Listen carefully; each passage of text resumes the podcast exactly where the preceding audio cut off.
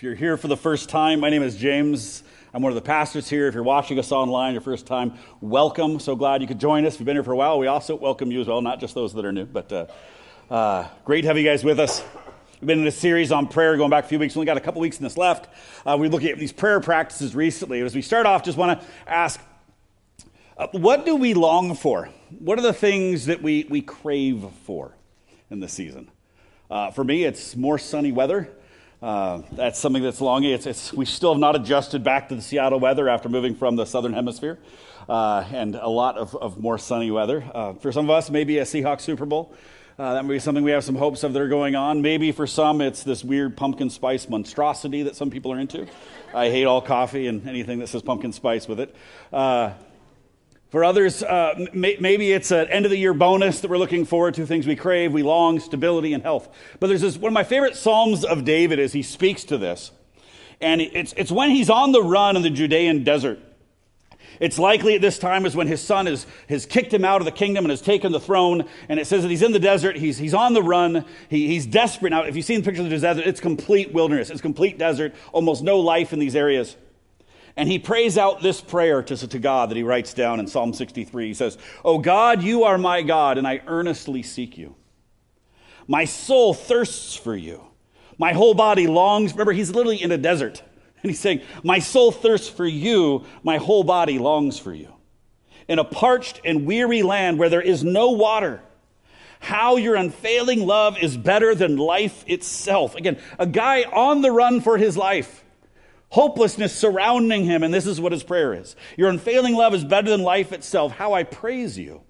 I will praise you as long as I live, lifting my hands to you in prayer. You satisfy me more than the richest feast. I lie awake thinking of you, meditating on you through the night. I mean, David turns to God in that place in the wilderness. He confesses in the midst of all of his troubles that his longing isn't just for safety or health or family or food or even water, what David longs for more than any of those things is fellowship with his Savior, fellowship with his Lord. D- do we crave time with God? Does our heart long to be with him? Do we thirst for him? Do we earnestly search for him as we talked about last week? Does God satisfy us more than a Thanksgiving dinner? As we go to bed at night, as we lay our head on the pillow, do our thoughts go to him? We meditate upon him as we lay down to sleep at night, or are we meditating upon whatever social media we're doing with a, a screen in our face? Well, today, what we're going to do is we're going to hit one of my favorite prayers to redirect our attention back to God and to his plans. And one specifically prayed that can be prayed as we lay our head down on the pillow right before we drift off to sleep. And so this is the second part of this prayer reflection. If you are here today and you weren't here last week or you didn't check the message last week, you're kind of jumping in on part two. Just, you know, please go back and listen to last week as it sets the, the, the, the foundation for what we're talking about today. Last week we spoke about David's prayer in Psalm 139 and his searching God in his heart and specifically looking at this whole idea of God searching us and repentance isn't some crazy weird thing that, or, or something where we're like a dog waiting to get beaten, but showing that we can lay ourselves bare before God because he knows us as we are and we can pray out to God and ask Him to search us, and we can repent without fear, but actually with flourishing and freedom instead. And so today we're going to be looking at, at, at part two. And we're to talk about God's calling for us to continually grow in deep awareness of Him, of a life that is increasingly like the life of Jesus. Jesus lived his life in constant tunement to his Father, where every single thing that Jesus did, he said he did because he did what the Father told him to do. Every word he said, he said, was led by the Father. He was car- constantly partnering with the Father through the Holy Spirit, doing his will, empowered by the Holy Spirit. So, in order for us to become more like Jesus, we talk about all the time, living and loving like Jesus, for us to become more like Jesus, we actually have to do the things that he did. Right? Otherwise, we're not becoming like him or living like him. We're not actually doing the things that he did. And Jesus was constantly aware of his Father in his leading. And that means if we want to live and love like him, we must grow in being more attuned to the reality of God with us, to Emmanuel. We must increasingly partner with the Holy Spirit in what God is doing in us and through us and around us. We must grow in awareness of his presence throughout all of our days. And so, my favorite way to do this, my favorite prayer to practically grow in living and loving like Jesus, is what's called the prayer of examen. The prayer of examen, and that's spelled E X A M E N, it's Latin, is a prayer of reflection. It's again usually prayed in the evening, but it can be prayed anytime. And it's, it's, it's basically cozying up next to Jesus at the end of the day, kind of sitting with him back on the couch, grabbing the remote control, and then kind of reflecting and, and visualizing the day that we just experienced with, with him, what everything that we did, and ask him as we play that tape back to show us his perspective on our day.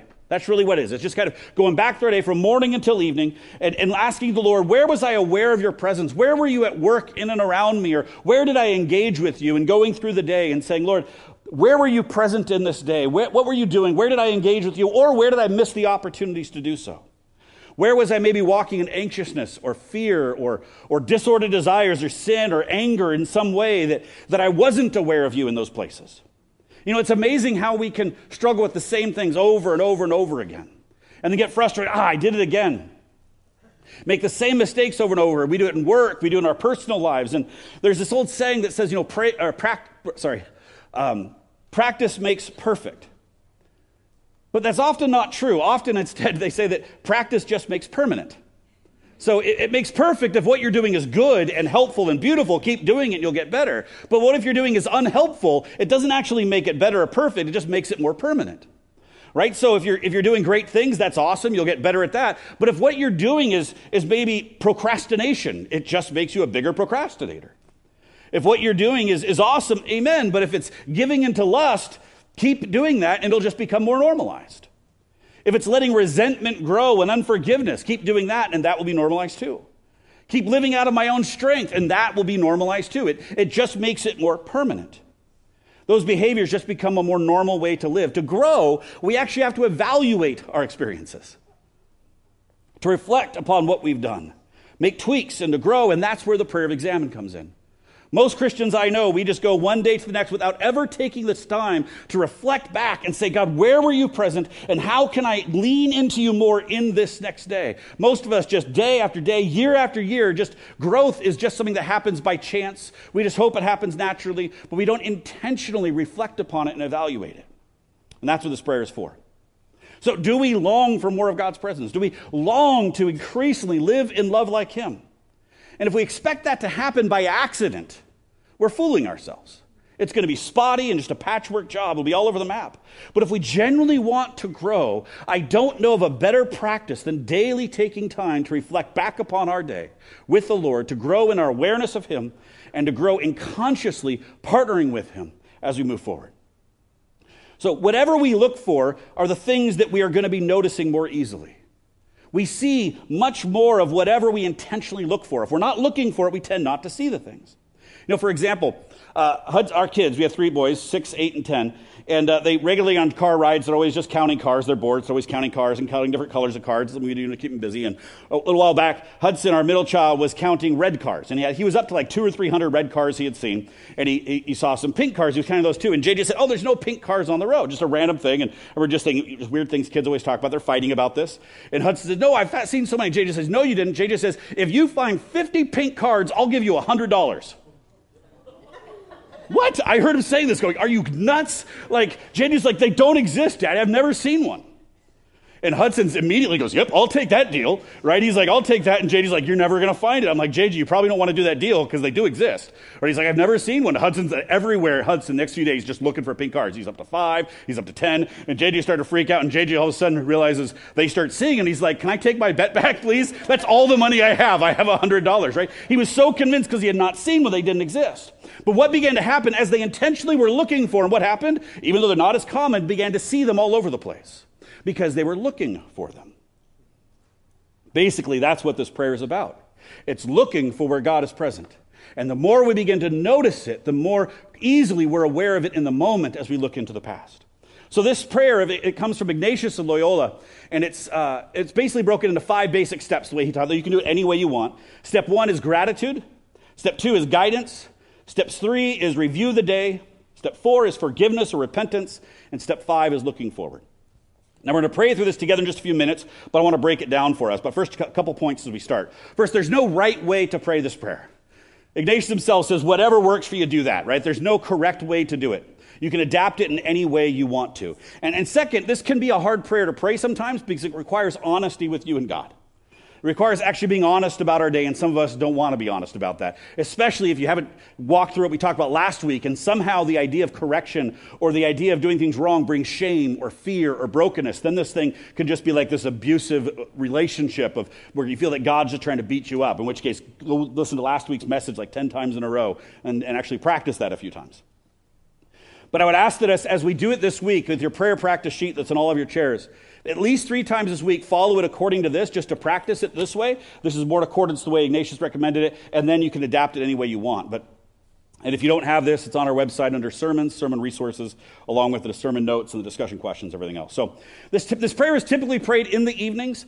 Um, and originally it was done twice a day at lunch and in the evening, but it's something I just try and do in the evenings. For me, I do it about every other day on average. I tend to do it while I'm laying down at night. Uh, every night, Sarah and I rotate off um, who puts uh, Caleb, our youngest one, to bed. He loves to cuddle at night. It's a great joy to put him to sleep. And it means like just laying there next to him for like 20 minutes as he drifts off to sleep. And to me, that's my perfect time for an examen prayer. As I just lay there next to him as he's drifting off to sleep and praying through it at that point.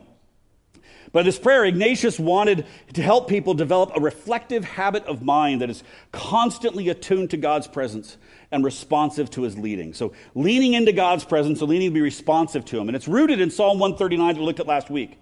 But again, the current form came about by Ignatius in the 1500s. And a bit about him Ignatius is considered one of the most influential Christians of the last couple thousand years. Um, he's the one that started the Jesuit order, if you've heard of that. Uh, and his life was just completely devoted to loving God, caring for the poor, and to prayer. His story is an incredible one if you read any books about him. It was filled with incredible hardships and pain and trials. But after years and decades of practicing prayer, he began to lead these spiritual retreats. Before that was a popular thing to do that nowadays.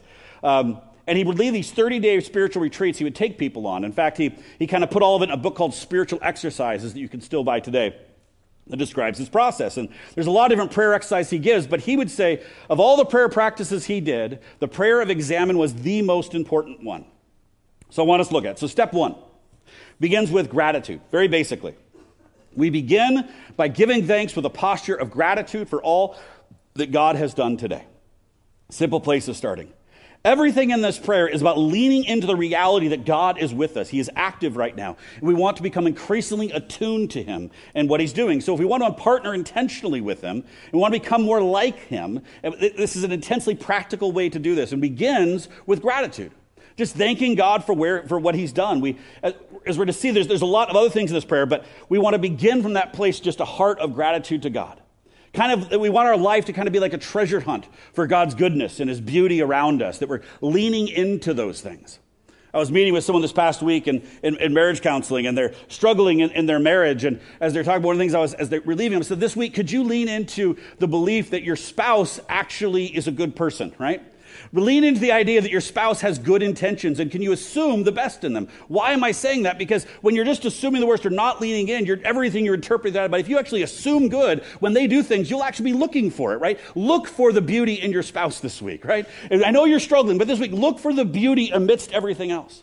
And so with God, we begin leaning in with this prayer with gratitude from a place of, Lord, we know that you're present. Even if it's hard, we know your presence. So we begin with just a minute of prayer of gratitude of what God has done that day, maybe what he's done the day before. This is, I'm teaching my kids to begin praying this prayer. We're just starting right here with gratitude every single night. What are we grateful for God today? What has God done today? And sometimes it's the same thing over and over again, but I'm always asking anything else that you saw God active today, where you saw God moving in different ways today that we can be grateful for him for. Then we go to step two, which is guidance. Now, Ignatius describes this as pray for the light and love of God's Spirit to guide us as we pray.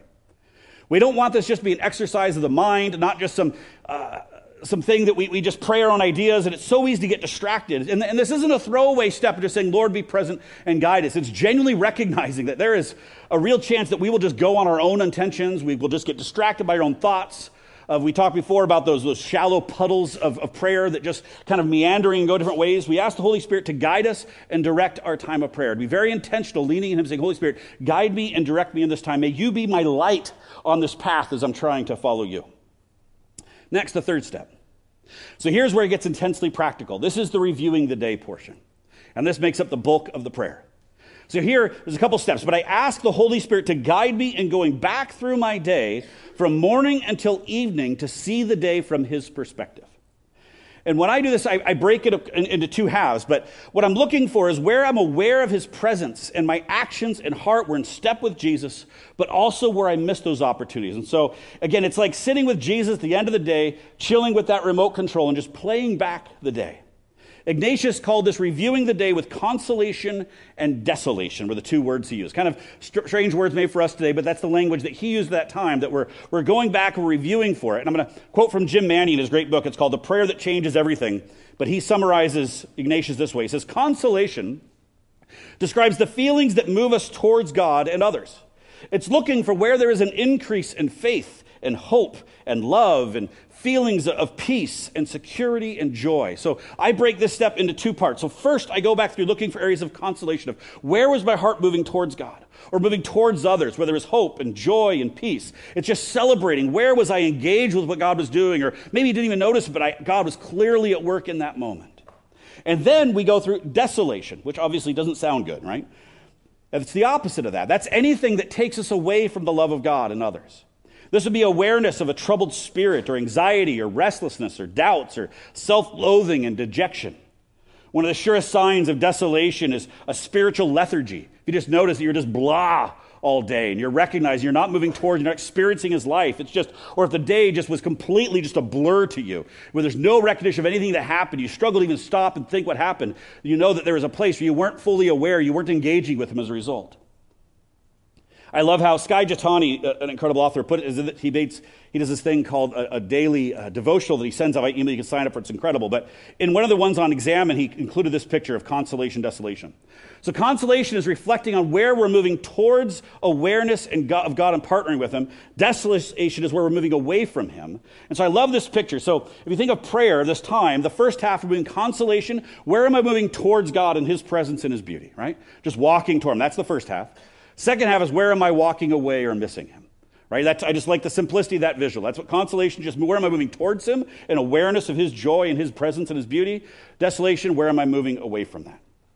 So again, I do this with two basic parts of it. So I start and I go back, I start, go put the tape back to the morning when I wake up in the morning, and I begin to walk through the day for a couple minutes, and I'm looking for things to celebrate, these aspects of consolation. The question I'm usually asking myself is, Lord, where was I aware of your presence and partnering with you?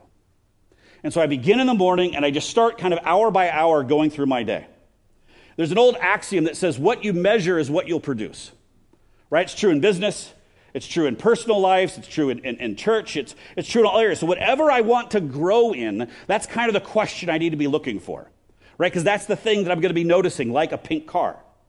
So, for me, if I were to sum up my greatest longing on earth, like my life message of what I want to do, I'd say it's to walk in greater intimacy with Jesus and by his empowering presence, increasingly live and love like him. Like that's like my, my life goal, my life passion.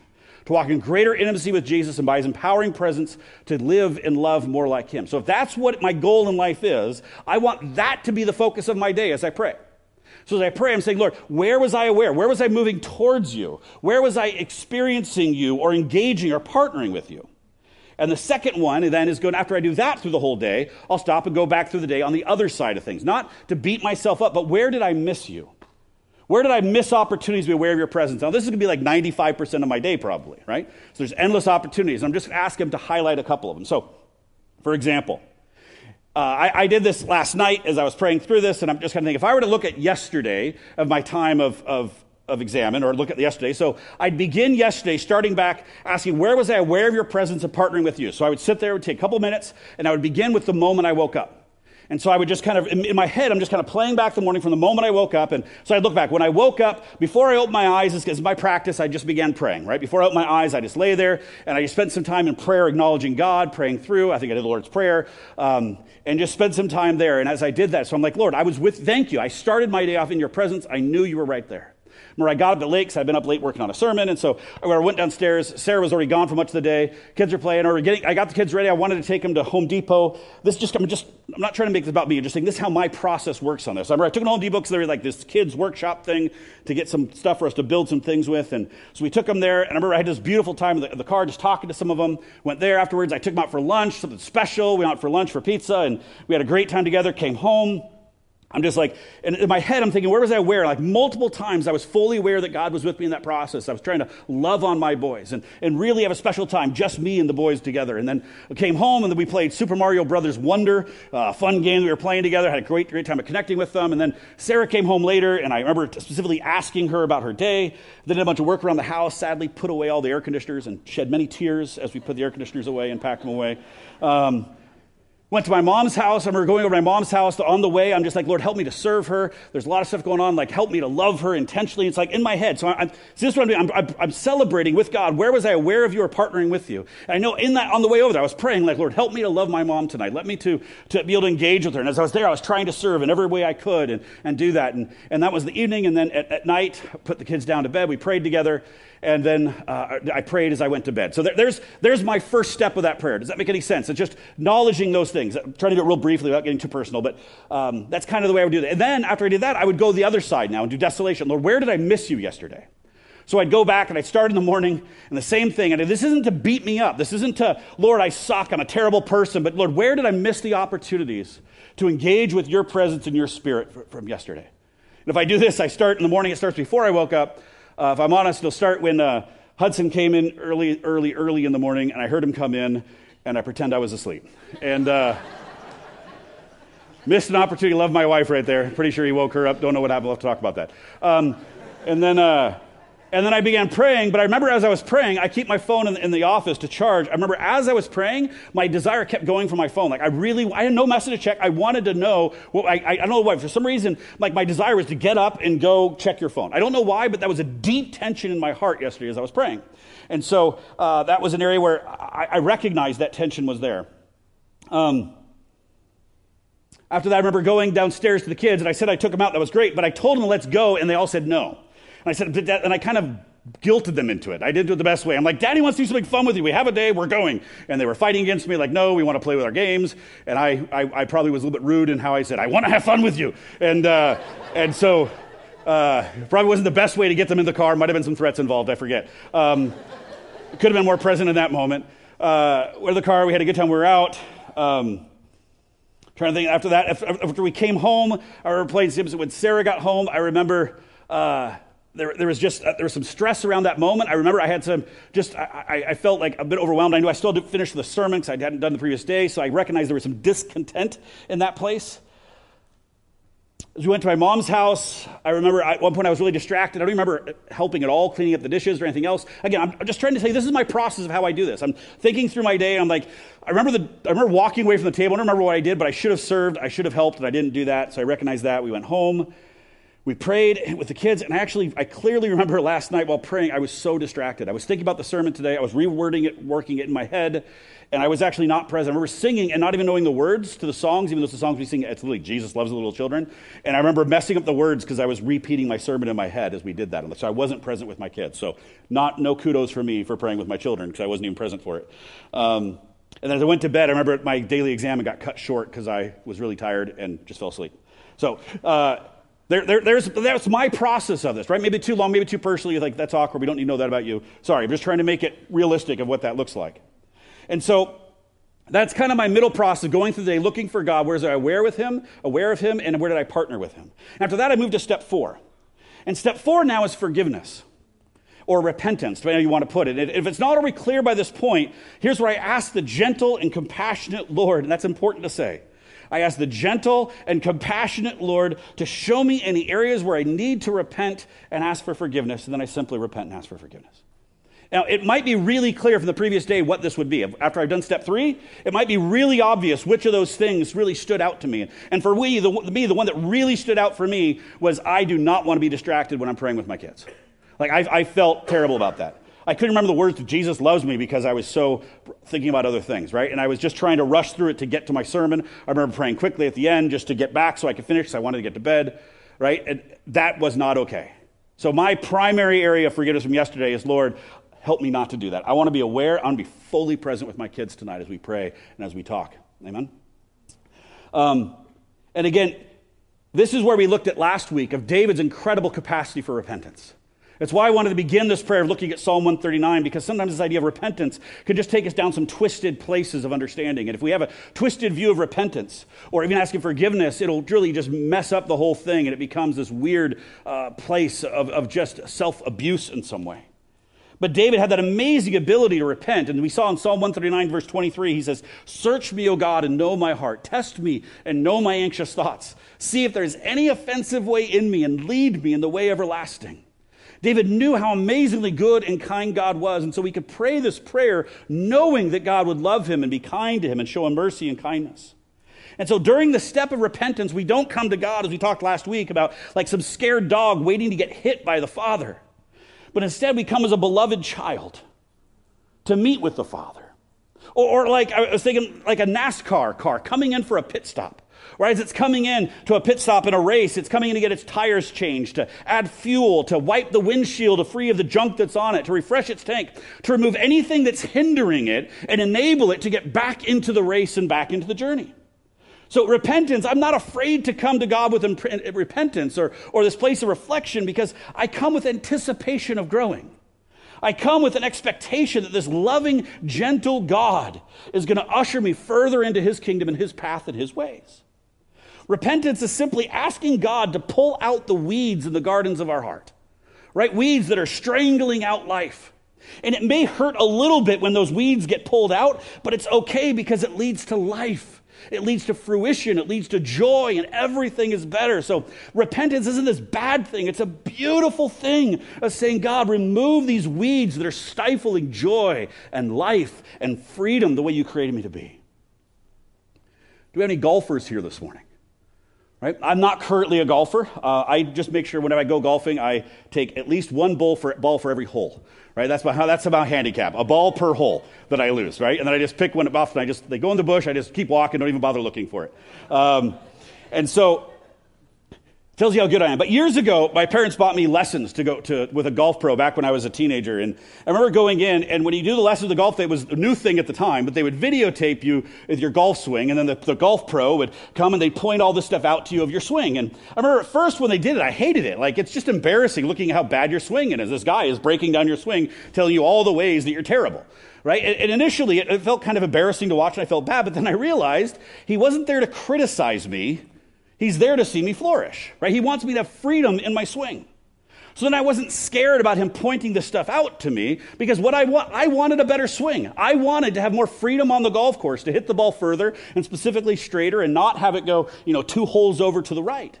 And that was what he was there to do, was to help me in that process. But it did require a lot of correcting, a lot of losing, a lot of bad habits. I didn't take him telling me my weaknesses to be rebukes or anger or some type of thing that I was afraid of, but instead someone that wanted me to walk in freedom and flourish. You see, that coach was for me, not against me. Is that how we view Jesus? For us. So repentance to me, it's like just, Lord, look at my golf swing. Or in this case, look at my day, Father. Show me where was I in tune and where was I out of tune. And then repentance is just saying, Lord, I want to get rid of that garbage that was in there. I didn't spend that time with my kids. Lord, it's not a, you're a bad person, James, but I want more freedom. I want my kids to experience more life in you. I want to be full. I don't want them to ever think that I wasn't paying attention when I'm praying with them or when I'm talking to them. Repentance should not be a dirty word. It's getting the dirt and the water out of our gas tanks so we can be free to thrive. And it should be a daily process of just asking, Lord, where am I out of alignment? Where did I miss you today? Where was I too self absorbed or moving towards desolation rather than consolation, moving towards sinful desires and disordered desires? Where did I not love others the way that you've called me to love? We should be so quick to repent as Christians. Our lives should be marked by repentance as Christians. We should be known for being people who repent. And yet, sadly, I know so many Christians that are actually known for not willing to admit that they're wrong that see repenting as some kind of loss that makes them look bad in some way. I heard a pastor recently say, I loved his line. He said, I'd rather be part of a church that is quick to repent than one that is slow to sin. Now, that's not saying that we should encourage sin. But I love, what I'd rather be known for a church that's quick to repent? Because we're all going to sin at some point. But how quickly do we repent? How much do we have a heart for God's heart to not allow sin to flourish in our hearts? That rather than spending a life just avoiding sin, we move towards just pursuing Jesus. And anytime there's sin in our life or brokenness or pain, we just repent. We walk away from. We yank up the weeds and we keep walking forward and keep the flower bed clear. There's something so beautiful that happens when we regularly repent of our sins with God because the more we repent and receive God's grace for us, the more easily we then reciprocate forgiving the sins of others when they sin against us. The more of God's grace we receive in our lives, the more freely we repent and receive as a regular practice of daily repenting before God, the easier it is when anyone offends us or we see something doing wrong for us to just say, Yes, Lord, that same grace I now extend to them. When we don't repent regularly, tends to be people that struggle to forgive others and receive people who have hurt them or hurting others with the same heart. Okay, then we move to the last step, which is just looking forward. And this is just looking forward to the following day and with God make specific plans and how I will walk in step with God's loving desire for my life. This last step is just, Lord, now I want to take what I've learned from this day and I want to apply it for tomorrow. So, whatever it is I learned in this case, if I was praying and repenting of what I did with my kids, I want to be present. My looking forward to the next day, then it's just saying, Lord, tomorrow night, I'm going to be fully present to my kids. That's usually I just pick one thing, maybe two, just one aspect right? Just one thing I want to work on. Tomorrow, I'm going to be fully present to my kids. And that's going to be tonight. I'm going to be fully present. Actually, I just realized I'm leaving, driving away. tonight. I won't do tonight. We're going down to Portland. But tomorrow night when I do it, I won't be there for bedtime tonight. Tomorrow night when I do it, I will be fully present in the prayer time with them. But maybe it means for some of us, you know, I'll have to get up a few minutes earlier because I didn't have time to pray. Maybe it means I need to encourage a coworker who I thought I had that feeling towards me yesterday. I didn't say it or I said something, I need to repent to a, a coworker because of something that I said the previous day that was harsh or unloving. Maybe it means I, I need to uh, spend some more time with the Lord in the morning. It could be anything what that is, but it's making a practical determination. Maybe it means I need to get my phone out of the bedroom. And I would say this to anyone get your phone out of the bedroom. Don't allow your phone in the bedroom. Charge it in another room so as you go to bed at night, it's not social media, it's not TV, it's not other garbage, but it's a chance to be with your spouse if you're married. If you're not, it's a chance to be able to get in the Word, get into prayer, and be with Him. All right. So that's the prayer. The whole purpose of this is to build God awareness in it. We're going to see what we're looking for. I mean, anyone ever bought a new car or got a different car and you realize that now you begin seeing that car everywhere you go? Right? You never even noticed it existed before, and now you see it everywhere as you begin looking for it. When my father died, uh, I had never heard previously of a Honda Pilot. It's a, a Honda car, I didn't know existed, an eight seater. And when my dad died, I got to inherit his Honda Pilot. Beautiful Honda Pilot. Never heard of one before, never seen one before until I got in his. And now I see Honda Pilots all over the road. They're everywhere. It turns out like half of our population drives Honda, Pilot, Honda Pilots, it feels like, right? And the other half, I'm pretty sure, are driving Teslas. Uh, but at least in this area. But I, I notice it everywhere now because I'm actually looking for it, right? And as we look for these things, we see them. Finding God in your past, in the past day, or week makes it more easy to see God in your present. And sometimes I only do this on a weekly basis. In that case, I kind of big picture look over the week as a whole. We see the things we're looking for, and that's what makes this prayer so incredible. And sitting down each night and just watching that quick replay of the day with the Lord, getting His perspective, it's so encouraging. I notice Him all over the place, and I get to celebrate the places where I engaged with Him.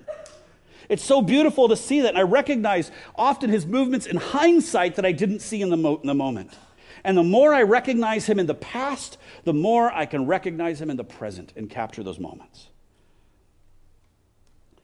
And when we're looking at those areas of weakness where we missed him, again, it's not about God being angry at us, it's not about shame, it's not about condemnation. He is a loving father showing us that he is fully present with us, showing us that even in our worst moments, he's right there helping us to see, like, see, right there in that moment, when we think of that time where we were angry at our kids or we w- went off on our spouse, maybe we're looking at porn or we got drunk, he's saying, right there in that moment, when you ran to porn or alcohol, he's saying, I was right there. You could have turned to me, not in shame, you could have turned to me. Right there in that moment, you could, I was right there with you. Or, you know, that lady that helped you today, that was me. I was right there in that moment. That wasn't just her, that was me. I was with there with you, encouraging you. Ruth Haley Barton, I, I mentioned this last week in this great book called Sacred Rhythms. She says this about the examen. She says, Though the, through the examen we become aware of God's presence with us, even in moments that are tinged with regret. And we begin to believe, check this out, little by little, that nothing can take us out of God's presence. Through faithful practice of this discipline, we begin to discover, as the psalmist did, that even those places within us that feel very dark and uninhabitable are places where God's presence is real. She quotes Psalm 139 Where can I go from your spirit? Or where can I flee from your presence? Even the darkness is not dark to you. The night is as bright as the day, for darkness is as light to you. She says, perhaps we were moving too fast to really notice him in the day, or maybe we were stubborn or lazy or felt it would require too much of us. Observing such a missed opportunity might fill us with regret. But this honing of our awareness opens us up to the opportunity for us to make a different choice next time and recognize God is right there with us. So, again, this prayer is about increasing our awareness of God's presence and our engagement with Him. And that's why I love this prayer. It's the single best way I know of to genuinely grow in actively living and loving like Jesus. Because it's not just ideas, it's actually, you know, boots to the ground making it happen. It's, it gets over over spiritualizing things and just endless repetition of the same prayer and instead moves us toward actually growing and evaluating in, in these things. And the more we practice it, the more we look back, the more we become aware of God in the moment.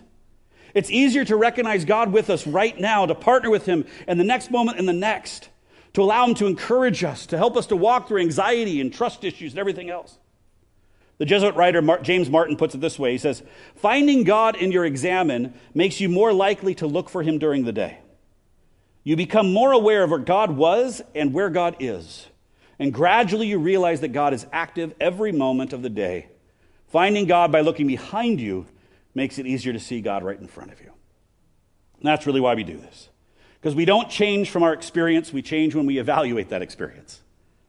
So let's pray this together.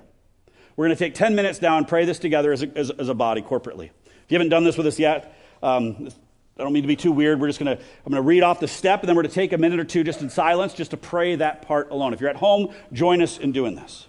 So there's, there's five steps. That's going to be step one is gratitude, guidance, review the day, forgiveness, and then looking forward. So let's just pray as we open. Father, we just come to you right now. I know this is kind of a weird sitting with our, our, our couple hundred favorite friends and praying, Lord. But may you be able to just open our hearts to receive from you here, and may we be able to just be fully present to you in this moment, Jesus. All right, so step one gratitude. We're going to begin by giving thanks with a posture of gratitude for all that God has done. We're going to take one minute in silence and just think what has God done for you, in you, around you, or for you recently. Just pray out a prayer of gratitude to Him right now.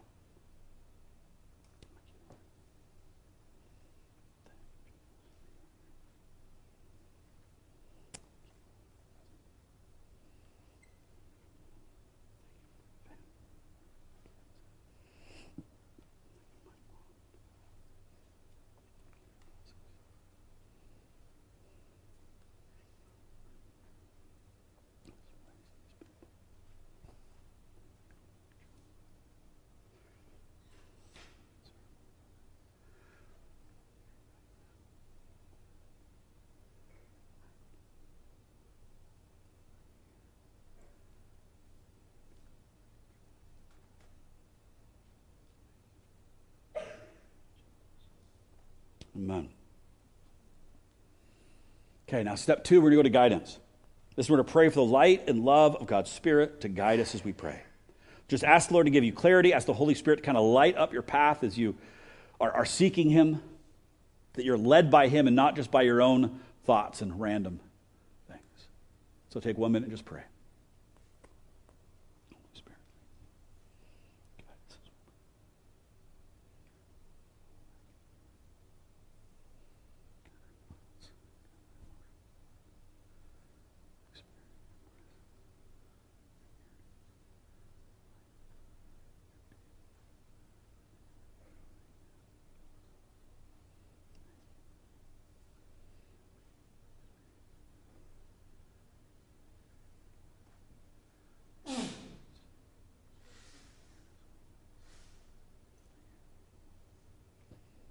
Amen. Now we're going to go to step three. And again, so this we're going to ask the Holy Spirit to guide us in going back through our day from morning to evening to see the day from His perspective. We're going to do it in two stages. First, with consolation, we're looking for where we are aware of his presence and where our actions and heart were in step with Jesus today. And then we're going to go back through with desolation. So again, start in the morning. We're going to take two minutes for consolation. We're going to take two minutes just to go back through. Start in the morning when you woke up, and then go through until you went to bed last night, and just go through hour by hour. Where did you experience His presence? Where were you engaging with Him? Where were you with His by His Spirit loving others, whether you're aware of it or not? Where were you engaging with His heart or pursuing Him and walking towards Him? Take two minutes. Just start from the morning. Picture the day. Just kind of roll the video of the day out with God.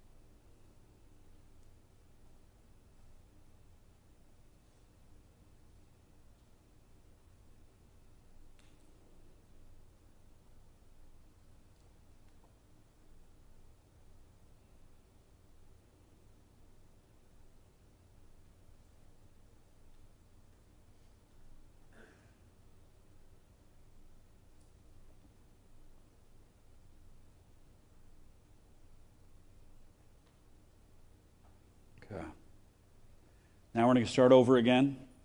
Start in the morning when you woke up, or in my case, before I woke up the first time. And go through the day and say, Lord, where did I miss the opportunity to see you? Where was I walking away from you? Maybe walking in sin or anxiousness or fear or spiritual lethargy or apathy. And just start from the morning, go through the day. Say, Lord, where did I miss you? Where did I not partner with you? Where was the missed opportunity to love the way I could have loved? Take a couple minutes.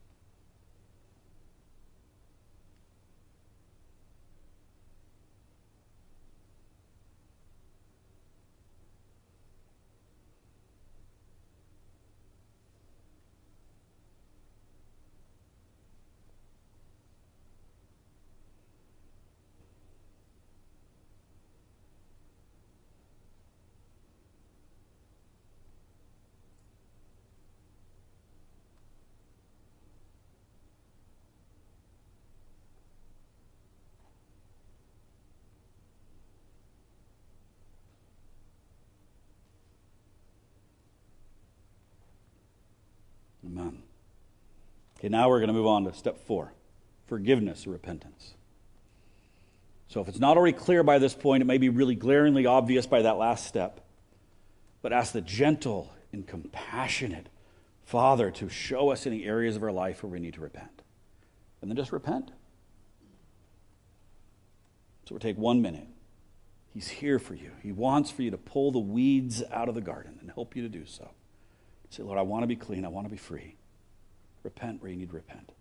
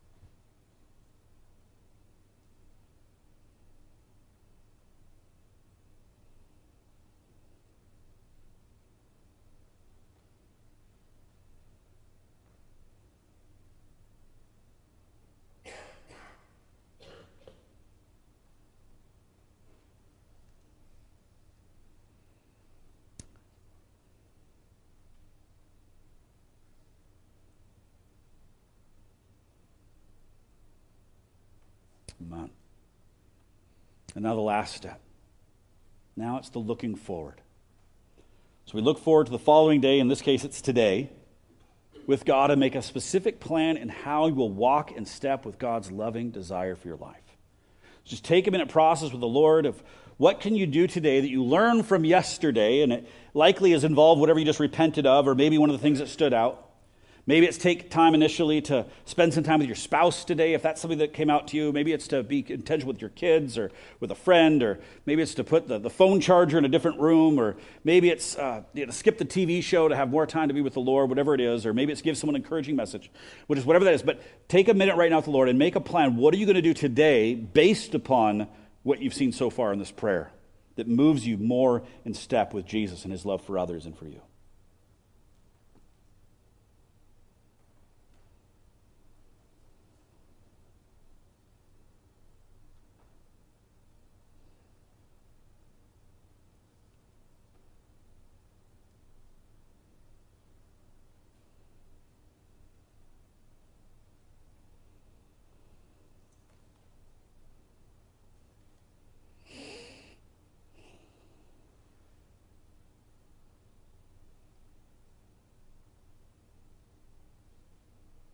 Amen.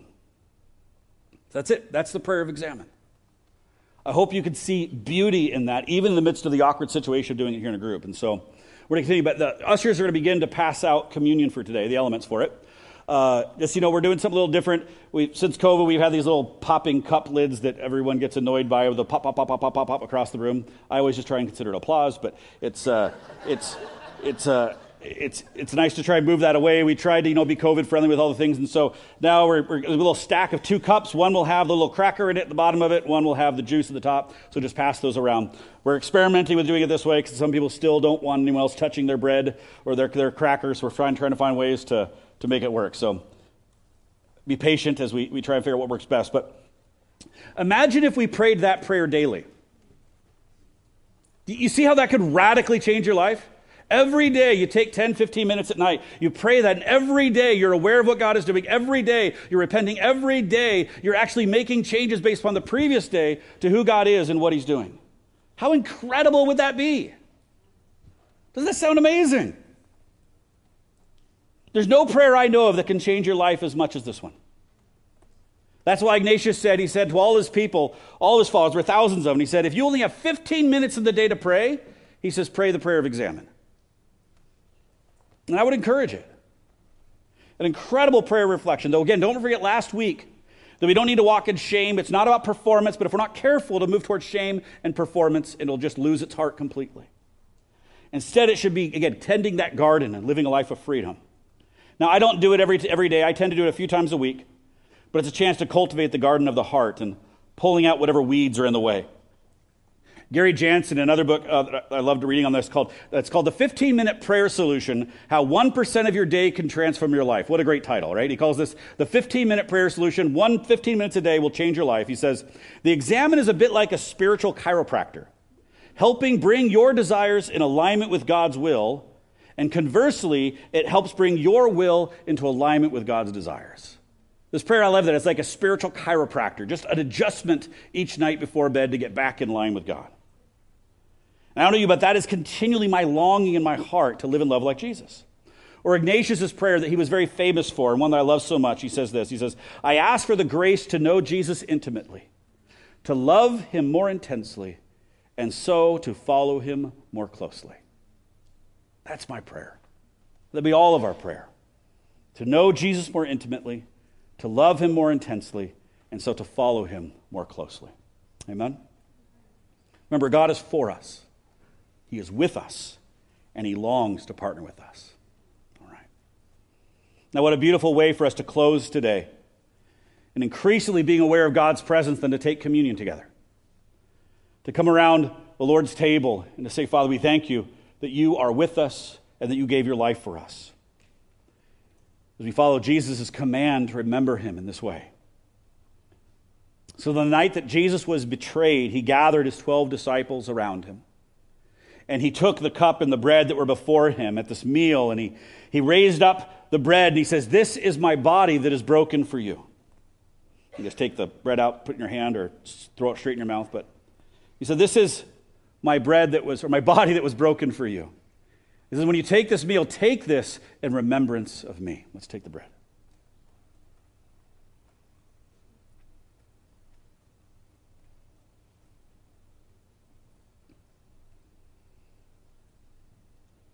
We remember his sacrifice. Then Jesus took the cup of wine. He told them this cup of wine represents my blood that is shed for you. That I am giving my life for you so that you can have life in me. Let's take the cup.